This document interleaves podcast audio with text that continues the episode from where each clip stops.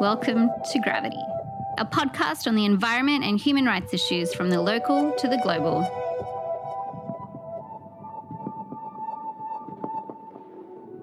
The International Finance Corporation was established in 1956 as the World Bank's private investment arm. Its membership consists of 184 states, and voting on its board of directors is stacked to account for the variance in state subscriptions. The United States holds the highest voting power with 20.99% of the vote, far greater than any other state. For comparison, Japan holds the second highest voting power at only 6.01%. IFC investments are therefore funded by all of us, and in particular, American taxpayers. So, what does the IFC invest in?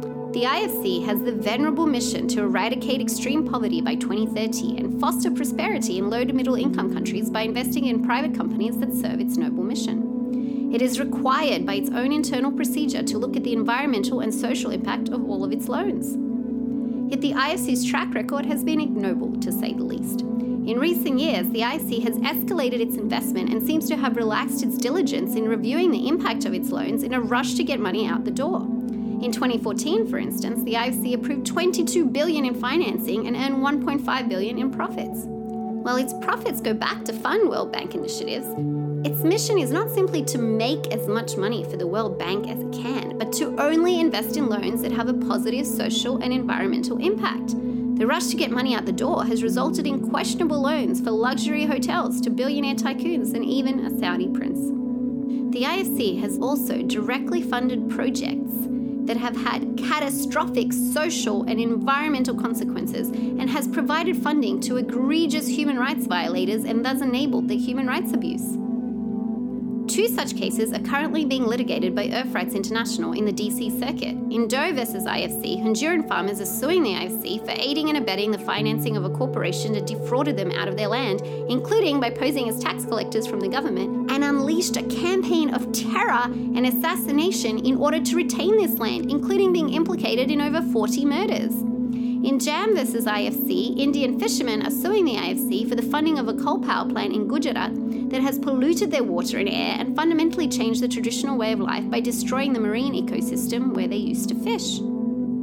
The IFC claims it has immunity from suit, but such a ruling would provide impunity to the IFC, for there is no other remedial mechanism to keep it in compliance with its mission. The IFC's accountability arm, the Compliance Advisor Ombudsman, which sharply criticised the IFC's abject failure to comply with its own procedures in these two matters, has no enforcement ability, and the IFC has appeared not to take heed of its criticism. Here with me today to discuss these issues and more is Marco Simons, the lead counsel in Doe vs. IFC and Jam vs. IFC. Marco is the General Counsel of Earth Rights International and its Regional Program Director for the Americas. Good morning, Marco. Thank you so much for coming on Gravity. Thank you, Alexandra. It is a pleasure to be here. So, on March 7, 2017, you filed a class action on behalf of two classes of Honduran farmers against the International Finance Corporation, a World Bank institution, and the International Finance Corporation Asset Management Company, its wholly owned subsidiary, for aiding and abetting the human rights violations, including kidnapping, terrorism, and murder of the farmers by a palm oil company, Dinant. Before we get into the specific claims against the IFC and IFC AMC, may you please tell our audience about the context of the agrarian land disputes from the provision of fallow land in the 70s to the so called modernization in the 90s that encouraged its nefarious and illegal practices that is at the crux of the conflict between the company and the farmers?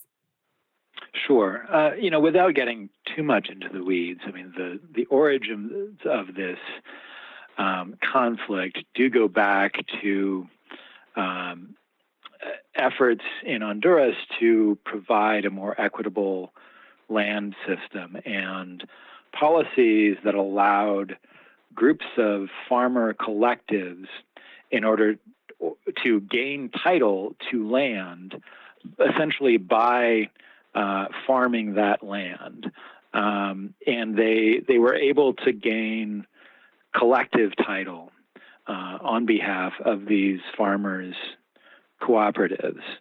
Um, and this this lasted for for um, a, a, fairly long period of time when when farmers groups obtained title to these lands collectively and were collectively farming them um, until essentially the, the mid 1990s. And in that period, um, the uh, the Honduran government and the World Bank um, engaged in what was re- referred to as agricultural modernization. Um, and one of the key aspects of this modernization law pushed by the World Bank was to, number one, reverse this um, this collectivization of of farming um, and allow the sale of individual land parcels and the sale of collectively titled land, which had previously been banned.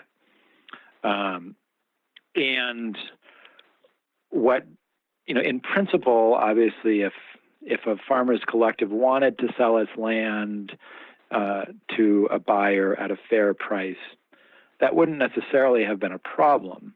But the protection that this removed was against fraudulent and coercive transactions. And so, because it was now legal for farmers' cooperatives to sell their land to uh, big companies, uh, major landowners, those sorts of buyers, um, it, these transactions proliferated and often were accompanied by fraud and coercion. Uh, and so all the buyer needed to do in order to gain possession of the land was to show documents that were sort of valid on their face, that looked like there was a valid sale of the property, even if what was going on uh, behind the scenes was you know, uh, coercion by threats of force or fraudulent documentation, and essentially uh, the theft of land on a large scale. And and this happened in a number of of places throughout Honduras, but including in particular the uh, Bajo Aguan Valley, which is uh, one particular uh, farming location, which is uh, particularly well suited to African oil palm, which is the source of palm oil, which is now a very lucrative commodity on the global market. And throughout this period, in the mid to late 1990s and early 2000s, lands owned by one particular Honduran magnate, uh, Miguel Facussé, um, were, you know, Facussé concentrated the largest land holdings um, of African oil palms over in the in the Bajo Aguan, the over 22,000 acres. Um, now, this in itself also violated Honduran law because Honduran law still um, prohibits uh, too much concentration of land holdings in one person. And Facussé used a variety of of sort of shell companies and such to get around uh, this law.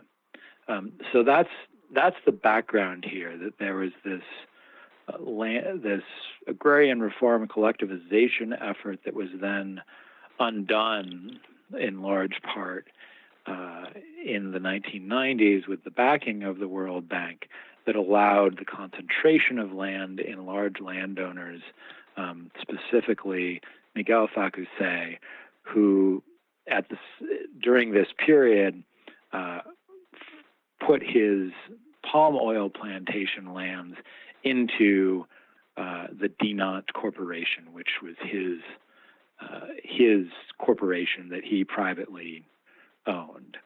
Uh, so that's the background here as we get into the mid to late 2000s um, when the violence really starts to ramp up. Now, your 132 page complaint is very detailed about this long and systemic terrorization of Honduran farmers. May you please elaborate on what kind of human rights violations and, and basically uh, terrorization that we're talking about here. Yeah. So um, the the farmers, when their lands were stolen, did not sit idly by, and they used a variety of, of means to try to reclaim their lands, um, including a combination of legal actions and peaceful occupations of uh, farmland that they believed was theirs. Um, and this led to a dramatic reaction from Dinant and others. And the farmers actually started winning some of their court cases. They even the Honduran courts have recognized that some of these lands were taken uh, improperly. And um, at the same time as, as this uh, conflict was starting to heat up, um, Honduras exploded. In June of 2009, uh, a military coup uh, toppled Honduras's government and led to an explosion of violence across the country, but especially in the Bajo Aguan, which became one of the most violent places on earth, especially uh, for people who were trying, you know, for activists who were trying to defend their lands. And, and one of and, the lawyers was yeah. assassinated too, right? Um, that they had some farmers had a legal victory, and their attorney was assassinated in broad daylight. That's that's true. Uh, Antonio Trejo, who who represented some of the farmers cooperatives and had won uh, legal victories, was assassinated uh, in uh, September of 2012. Um, you know, there were other very high profile incidents of violence here. Now, Dinant and some others have claimed that the violence in the area is regrettable, but is the result of sort of violent conflict on both sides. Um, and in many cases, that is clearly not true. So, as one example, um, you know, which which we cite in our in our complaint, the the assassination of Gregorio Chavez, who was another uh, leader of these farmers' cooperatives. Um, he was abducted from his farm while he was tending his garden. Uh, and local witnesses reported essentially a trail of blood and sort of flattened plants leading directly into Dinant's farm, which was adjacent to uh, Gregorio Chavez's own plot. Mm. Um, his body, after days of searching, his body was found in a shallow grave on Dinant's plantation. Now, this was not the result of any you know, conflict in which he was, you know, threatening Dinant's security in any way. He was abducted as he was farming his land. Um, it, you know, in another case, a whole a whole group of farmers um, in in November 2010, when they went out to farm land near another Dinant plantation they were met essentially with uh, an attack by Dinant security guards shooting at them. And after they fled, the Dinant security guards were sort of followed up by a military unit, which we allege was called in by Dinant to um, to chase after and shoot after more of these farmers, none of which again, were threatening anybody in any way. They were out there, you know, the only the only things they had with them were, were farm implements. Um, and at least five people were shot and killed, um, and others were wounded during the, the course of this attack.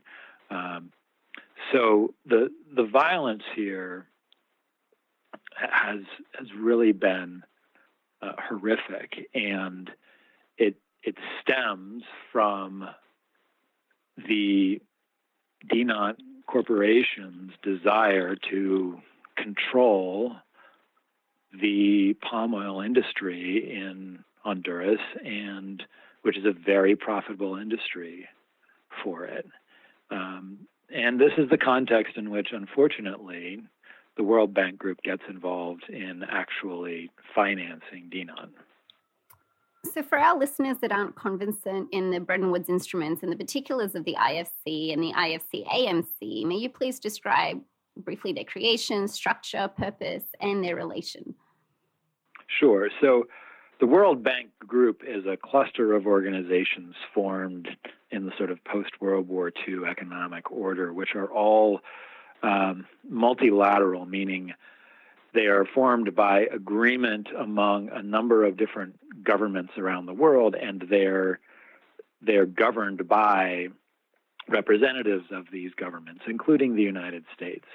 And so the World Bank Group specifically uh, includes five different entities, two of which are sort of considered the World Bank proper. And that's what most people think of when they think of the World Bank is the part of the institution that loans money directly to uh, governments around the world, typically poor governments, uh, in order to facilitate development projects. The International Finance Corporation, or IFC, is another one of those institutions that's part of the World Bank Group. And the IFC has a similar mission to the World Bank in terms of promoting development and alleviating poverty. Uh, in fact, the IFC states that its its essential mission is to do no harm to people in the environment while you know, promoting development. And, but the IF, the way the IFC accomplishes that goal is by lending to and investing in private corporations. So it has a similar mission, but a different mode of operating. And so the IFC also has um, a sort of captive investment vehicle known as IFC AMC, the IFC Asset Management Corporation, which nobody is really familiar with. Um, and IFC AMC is uh, legally distinct from the IFC. It's a it's a separate corporation, but it is wholly owned by the IFC. Uh, and the IFC essentially uses it in part to raise additional capital. So there are uh, investors in IFC AMC who purchase its bonds and such. Um, and so that is also a vehicle through which the IFC engages in some of its lending and investing. But but it but both of both these institutions are subject to the same management and oversight. Now the IFC, because it is it's not supposed to simply be out there making money, although it does make a good deal of money. It is a very profitable institution. It makes billions of dollars on the loans that it gives. And but it's not simply supposed to be out there profiting because we have private banks to do that. Instead, the IFC is supposed to be fulfilling this anti poverty and pro development mission.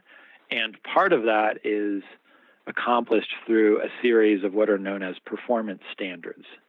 And these cover a variety of environmental and social issues, including human rights, um, including uh, you know, security issues, um, but they're designed to ensure that the IFC does uh, fulfill its stated goal of doing no harm uh, to communities and the environment.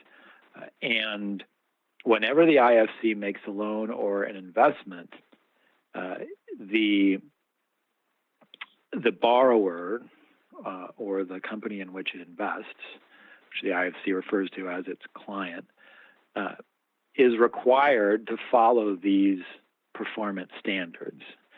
Um, and when they don't, or when the IFC doesn't follow the performance standards in its operations, there is supposed to be a mechanism uh, that is supposed to address those breaches of the IFC's own policies. And in this instance, it seems the IFC completely failed to follow its own policies. In fact, its own ombudsman excoriated the IFC for failing to implement its own policies. What did the IFC do? I mean, did didn't comply with filing any reports? Did the IFC do due diligence on the ground to see what was happening? What went on? Yeah, so the, they did. You know, this this issue did come to the IFC's ombudsman office, which is their um, supposed accountability mechanism, and it's it's an office known as the CAO, the Compliance Advisor Ombudsman, um, and the, there are very good people at the CAO doing very good work. The the basic problem with the CAO is that it has no actual power.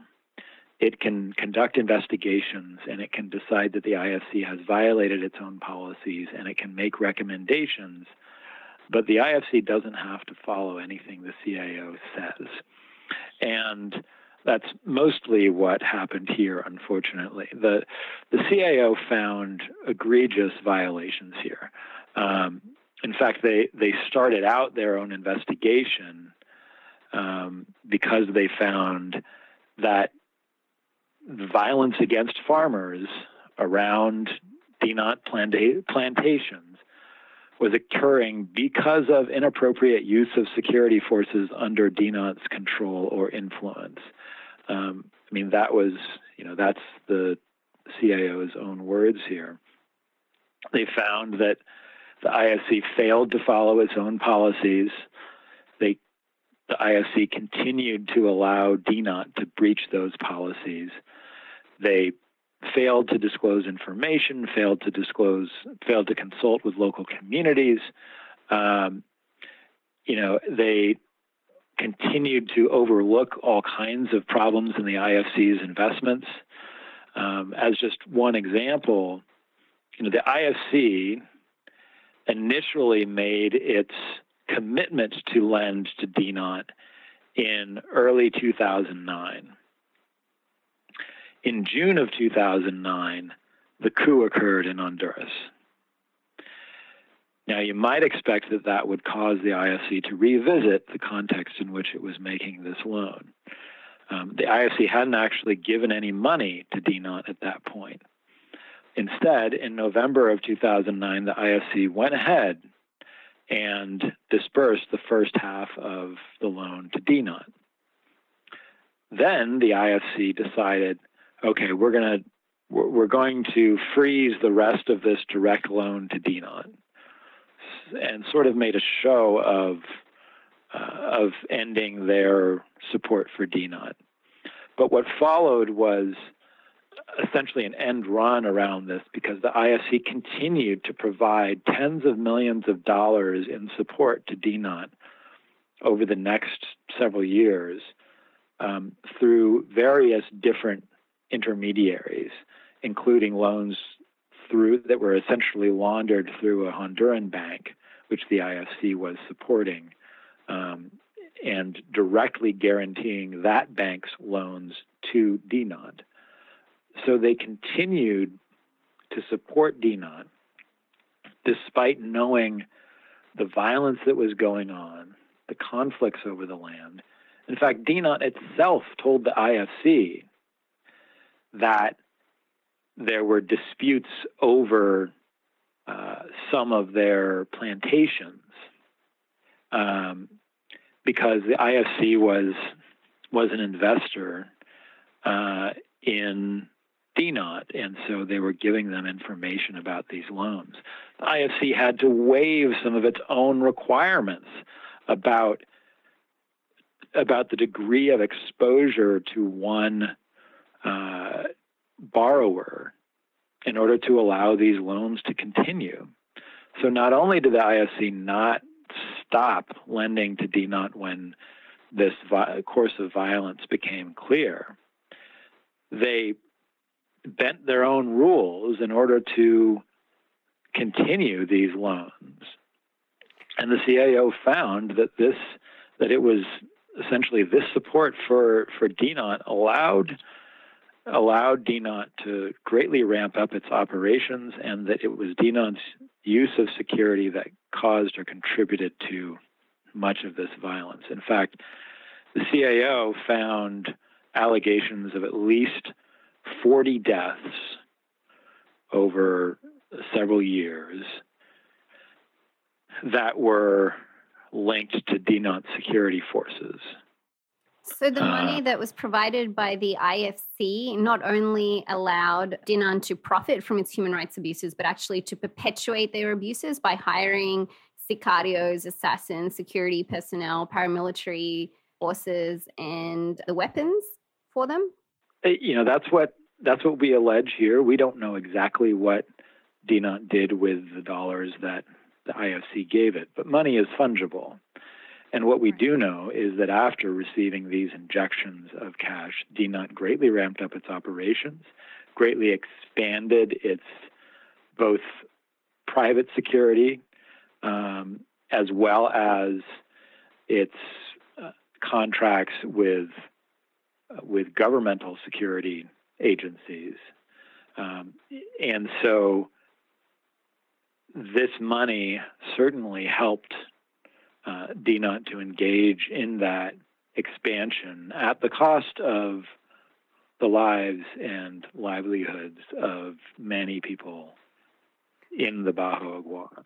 So, if the IFC says that it had no knowledge of this, what leg do they have to stand on? Because not only were journalists writing whole books about this, for instance, but the Inter American Commission on Human Rights, in two separate instances, excoriated the Honduran government and provided precautionary measures as well as their own compliance office. So, how did the IFC respond to its own compliance office telling them that they were completely inadequate in preventing this violence? So, their response has been, uh, I would say, minimal. The IFC did acknowledge that there was a serious problem in Honduras. Um, but they have not taken the measures necessary to address that problem. So, for example, one thing that the IFC has done was to push Dinant to shift from uh, using armed private security to relying only on governmental security. This isn't necessarily an improvement because IS, Dinant now has uh, an agreement with um, military units, which are themselves implicated in serious human rights abuses. Uh, and so the fact that you know Dinant has swapped out its private security uniforms for military uniforms um, doesn't necessarily help the situation on the ground.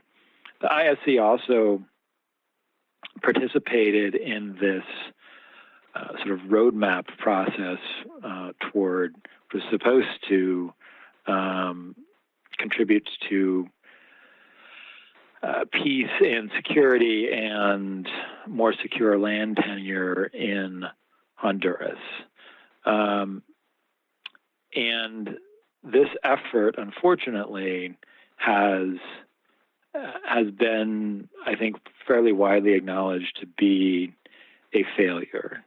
Um, the roadmap process was not inclusive of the farming communities, and there has been very little uh, concrete um, progress coming out of this process. Um, and the the CAO itself, the IFC's own, you know, ombudsman office, you know, has done periodic reviews of how the IFC is responding to its findings, and they've basically determined that um, the IFC is failing to address the issues that it has outlined, um, and that the plan that the IFC developed, this action plan, um, the CAO found that the affected communities don't really support this plan, um, and that it, it doesn't address fundamental issues that that the, the CAO and the communities have identified here. And in fact, the IFC has a whole lot more power that it's not using here. What we know from other cases is that in the contracts that the IFC writes with the companies that it funds, it includes the, that the company promises to abide by the IFC's performance standards, and the IFC has a right to enforce that. As far as we know, they have never done that, not just in this case, but anywhere. They have never tried to use the force of that contract to enforce the environmental and social commitments of the companies that they fund. Um, and so the fact that they have tried to persuade, um, you know, or move various constituencies toward uh, a sort of more peaceful Honduras, um, the, those may be positive efforts, but they don't address the fundamental issues and they don't use the power that the IFC actually has. Um, and they have a lot of power here, and they could easily compel action by Dinant. Um, and uh, the IFC simply hasn't taken those steps. What is your opinion as to why they're not taking these steps? Why are they turning a blind eye? Is it because they profit from this? Well, that's a good question. Um, and it does beg the question of the IFC's fundamental mission. You know, what the CAO found in its investigation, and they talked to lots of IFC staff members, uh, some of which said that there was essentially massive pressure within the IFC to get money out the door. That the IFC was making a lot of money off of its loans, and so the paramount cons- consideration here was to shovel money out the door, increase the rate at which it was lending, um, and just approve project after project. And I think there is, you know, some concern on the part of the IFC that if they if they are uh, stronger in their enforcement of environmental and social and human rights issues, that it will be harder for them to find projects to invest in. And there may be companies that don't want IFC money. Um, but and that that may well be the case. It may well be that uh, it's harder for the IFC to find projects if they are more vigilant about uh, these rules. But that's sort of the point. the whole purpose, the whole purpose of this organization is to find good projects that are going to help people, that are going to help poor people, um, and promote sustainable development. It's not to just get money out the door. And it is hard work to find these projects, especially when you're dealing with projects promoted by private corporations. Um, so, yeah, it's it's difficult to do, um, but that doesn't mean the IFC should simply take the easy way out and water down its standards and its mission and its commitment uh, to protecting the environment and protecting communities in order to, to shovel money out the door. I mean, one of our clients in in Honduras told us that you know the IFC says that it's committed to ending poverty, um, but what it's really doing here is ending the poor, mm. essentially. It's ending the lives of the poor. Um, it's a powerful. And yeah, I mean, you know, and that that farmer sort of gets it in a way that many of the IFC staff do not. It's not ending poverty to do this. So when we're talking about the IFC's mission and its systemic failure to implement its mission and look for projects that will would help the environment and society and eradicate poverty. I want to now discuss another project where the IFC is aiding and abetting both human rights abuses and environmental catastrophe that you're litigating uh, on behalf of Indian citizens. And this is the development of the Tata Mundra plant in Gujarat. And I believe that they were again excoriated internally by their ombudsman in the matter. May you please explain the facts of this? Sure. Uh, you know, this is another sort of slow moving tragedy that should not have happened. Um, because in this case, while in the Dinant case, it was abundantly clear that the IFC really should have known uh, what it was doing and what would happen if it gave more resources to Dinant. In the the Tata Mundra power plant case, um, the IFC did know, and they actually identified almost all of the negative impacts that would happen from this power plant that they were that they were uh, considering funding.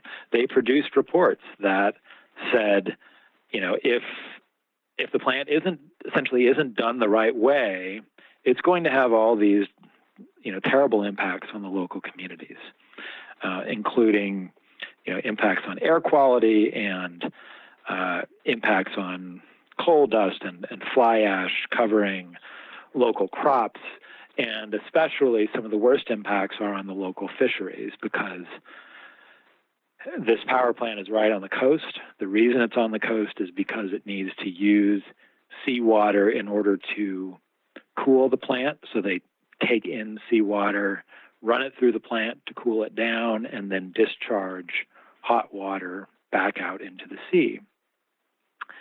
And the IFC essentially said, well, if you do that, you're going to have terrible impacts on fisheries. So what you should do instead is have a closed cooling system where the water just stays inside the plant and recirculates. Um, and initially, the developer of the power plant said, okay, we're going to implement all of these features. And then along the way, they backtracked and they said, well, it's going to be too expensive to do this, it's going to be too expensive to do that. And the IFC did nothing. They approved all of the changes, uh, despite having identified all of the impacts that would occur, and those impacts have occurred. The local fisheries have been decimated. Um, the, the local air quality has plummeted. Local farmers have their crops you know, covered in, in coal dust and fly ash. Um, and the project hasn't even developed the, the, delivered the promised benefits because you know people next to the plant were told you should support this project because you're going to get cheap power. Well, that cheap power is going. First of all, it's not that cheap because um, the coal market has changed. Uh, but second of all, that power is going to other people, and people next to the plant are often still, you know, getting electricity from you know, car batteries. Um, so it, it's it's been a disaster for the local communities here. Um, and in this case, while, in the Dinant case, the IFC did a little bit to try to address uh, the problems identified by the CAO. In this case, with the power plant, IFC has basically done nothing uh, to address the problems the CAO has has identified. Um, and it's it's really a tragedy. And so this was the first case that we brought uh, to sue the IFC to bring them to court.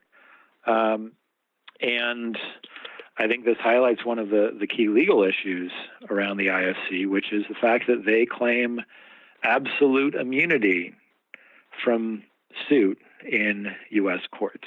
So last month you had oral argument for this case in the Tata Mundra plant, Jam versus the IFC, the DC Circuit Court of Appeals, because the lower court did agree with IF, the IFC that it was immune. Now, what is the IFC's argument that it's immune? Is it from the Organizational Immunities Act? Yeah, it's so the, there's a, a couple of points here, and I'll try not to get too far into the legal weeds. Um, but there, there is a 1945 law known as the International Organizations Immunities Act. And all that law says is that international organizations like the IFC um, and the World Bank and a lot of other institutions get the same immunity in U.S. courts that foreign governments get. So if you can't sue a foreign government for whatever it is, you can't sue an international organization. And the reasoning was international organizations are essentially groups of foreign governments getting together to do something together, so they should have the same immunity. Um, the problem here is that a foreign government would not actually get immunity for doing what the IFC has done. If you know China, for example, were to create uh, a corporation that was whose purpose was to finance private corporations, to provide development finance, to head, headquartered that corporation in Washington, D.C., where the IFC is headquartered, um, and engage in loans that, you know, intentionally or negligently caused harm to local communities, we could sue that Chinese owned corporation. And the part of the reason we could sue them is because the immunities of, of foreign governments are are now governed by a law known as the Foreign Sovereign Immunities Act. Um, I know you talked with uh, Scott Gilmore about this a little bit um, in one of your previous episodes. Uh, and the Foreign Sovereign Immunities Act governs how you can sue a foreign government. But despite the fact that international organizations are supposed to get the same immunity that foreign governments do, the way the courts have interpreted this in some cases is to say, well, that means international organizations should get the same immunities that foreign governments got in 1945, not the same immunity that they get today, which means that international organizations actually get much greater immunity um, than foreign governments do, which makes very little sense because, again, international organizations are groups of foreign governments. But that's the way that some courts, anyway, have um, interpreted this law. And that's that's the primary reason that the the district court here decided that the IFC was immune. Um, now there are there are a lot of other legal issues here because even if the IFC has immunity, the IFC can waive that immunity it can decide, well, even if we're legally entitled to this, we're going to allow ourselves to be sued anyway. There are court decisions that say that the way the IFC's articles of agreement, their sort of founding agreement, the way that that's written, um, it actually says the IFC can be sued, mm-hmm. and that means the IFC the IFC can be sued. Um, but there are again conflicting court decisions here over over what that means. But it seems what they're imputing, they're narrowing it because if you if you read what it says, it's very amorphous. It's very general. It seems they're narrowing it from a policy perspective. Yes, the the first court decision to interpret this language that says the IFC can be sued said that means what it says. It means the organization can be sued. Um, then a later decision came along and said, well, I'm sure they didn't really mean that. So we will interpret this to mean they can be sued in a case where that suit would benefit the organization in the long run. And what they mean by that is if it would be difficult for the for the organization to do business if if they couldn't be sued. For example, if if another person wouldn't trust them if they if they didn't have any recourse to the courts, then we'll find that it's in their long-term interest. It's it's to their benefit to allow them to be sued. So the classic example of this is, for example, if the IFC, you know, has a contract to buy office supplies from Staples, uh, that the courts are going to find that Staples can sue the IFC to enforce that contract. Because otherwise, um, they're not going to be able to buy office supplies in the future because no one will trust them if they just don't pay for their office supplies. So you have to allow them to be sued. Um, the problem with what the courts did in this case, though, or what the what the district court did, is they found that a community trusting the IFC is essentially not as important as Staples trusting the IFC. Because the IFC says, according to its own policies, they can only go forward with a project like this power plant if they have community support for that project. So the same reasoning should apply that no one will trust the IFC if they violate their commitments and they can't be held accountable. It's no different from buying office supplies from Staples. If you need a community to trust you, if you violate that trust and the community has no way to hold you accountable, no community is ever going to trust you in the future. So, what the courts essentially said, and what the IFC has said, is we need to do business with Staples more than we need communities to be able to trust us. That's a pretty sad statement about the way the IFC does business and what its priorities are. Right. It's not meant to just be a bank to make profit. And it seems that the court is not looking at the communities as stakeholders of the project, but just people affected by the project, which is quite unfortunate, as you said. But possibly uh, another way to look at it is to look at the stakeholders of the IFC, excluding the community, which I think is unfortunate. But let's do that. Okay, who are the stakeholders? If they're member states, well, the member states are comprised of their people, their taxpayers. So if the taxpayers are providing money for a project that is meant to eradicate poverty and help the environment, but really their taxes are going to projects that do the exact opposite, well, then th- there would be no faith in that. And maybe member governments would pull out. That could be possibly another way to look at it. I think that's an important point here that that shouldn't be lost that you know these projects are financed in part by US taxpayer dollars. The US is the largest shareholder in the IFC so and the US you know the right now in the current US political context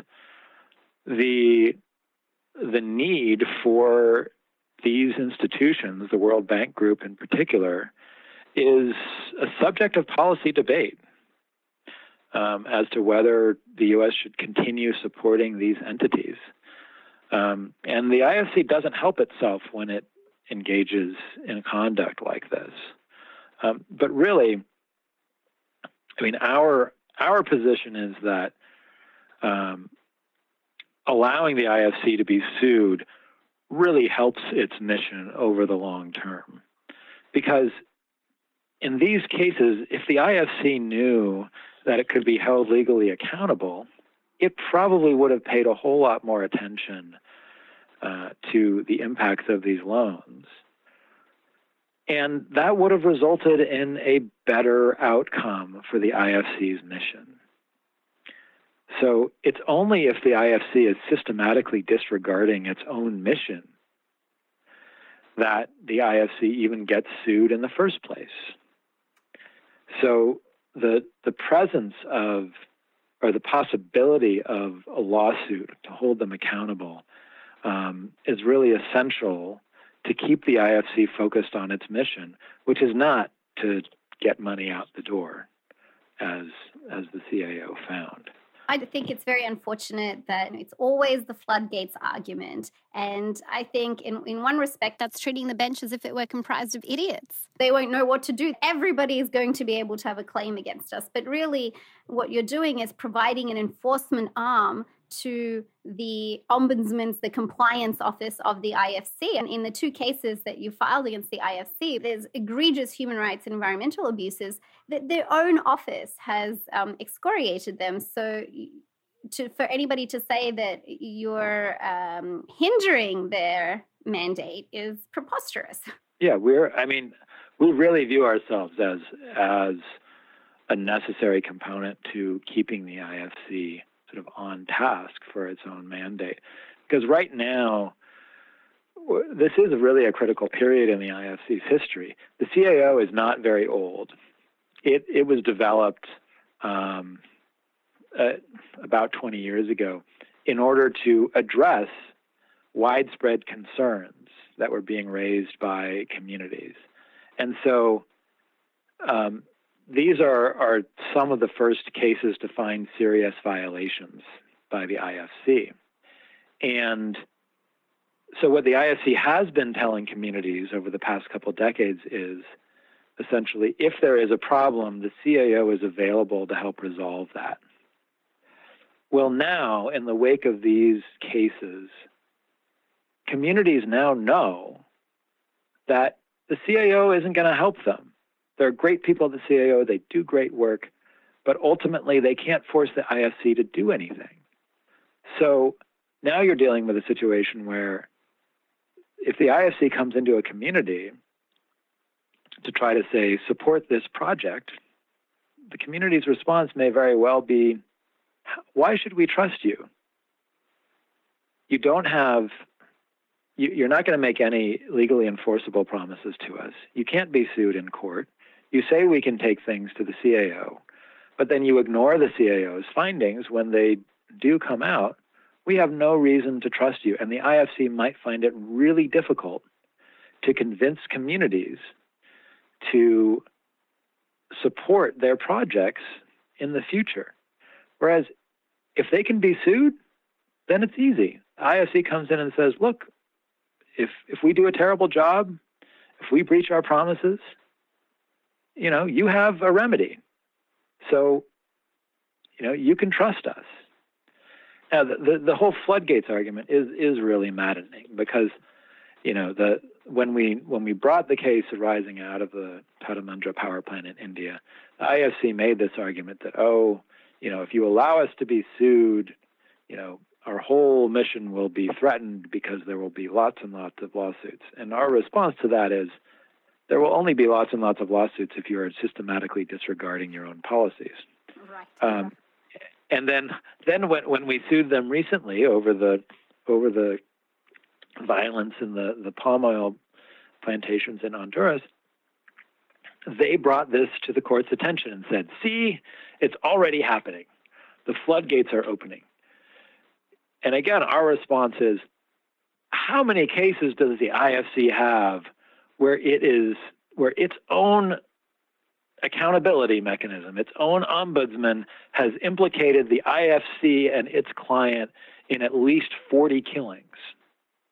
I hope not very many. I really do, because if if there is, you know, if, if, if there's a large number of cases like this one, then the IFC really should be put out of business because they're not helping. But I don't think that's true. I have to believe that this is a small part of the IFC's lending. I have to believe that on the whole, you know, they're doing a good job and that you know, it's only a handful of cases that they need to be sort of pushed back from, you know, that that impulse to get money out the door without paying adequate attention to human rights and environmental impacts. For my last question, I want to talk about why it's important to sue them in national courts, assuming the IFC can be sued. Okay, so we have the enforcement here that possibly they don't have in Honduras because of the the violence that's happening there. And if we look at regional human rights instruments, they have an enforcement issue. If you could elaborate on these issues, please.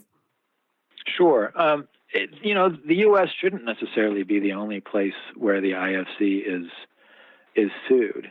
Um, in fact, it's not clear that the IFC is actually immune from suit um, everywhere that it operates because its own agreement does not require that. Um, so, but Honduras was an easy call for us. It just, I mean, given the fact that one of one of the allegations that we highlight in this complaint was the murder of a lawyer who was working on these land cases in Honduras. Um, there was no way this case could have been litigated in Honduras. Uh, it just that it would not have been safe for any parties involved. It's still dangerous. I mean, all of our all of our plaintiffs in this case are proceeding as John Does, um, as you know, under a pseudonym here, because it's still incredibly dangerous for them.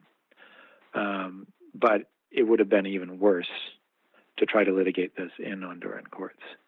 Um, with respect to India, the IFC actually made an argument that we should be litigating this case in India and not in the United States. Um, but the weird thing about that argument is usually when defendants make this argument, and we get this argument a lot in our cases because, you know, what we do at, at EarthRights International, a lot of our work is suing U.S. corporations for human rights and environmental abuses that occur in other parts of the world. And it's pretty common for them to argue that these lawsuits should be brought in the other country. Uh, it's, an, it's a legal doctrine known as forum non conveniens.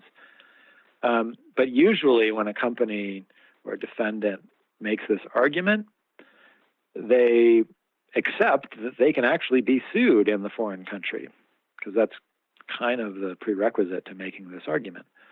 The IFC didn't do that. They didn't say, you can sue us in India. They didn't say, we will waive any immunity that we have in India. Um, and in fact, after we brought our suit, the Indian government um, issued a new sort of legal directive saying that the IFC is immune from suit in India. Oh, so uh, why do we sue them in the United States? Well, they haven't given us any other good options. You know, look, if if the courts are competent in the country where these abuses occur, if there's lawyers willing to bring these cases, if it's safe to proceed there, you know, we are all for resolving these disputes locally. But look, the IFC is headquartered a few blocks from my office here in Washington, D.C.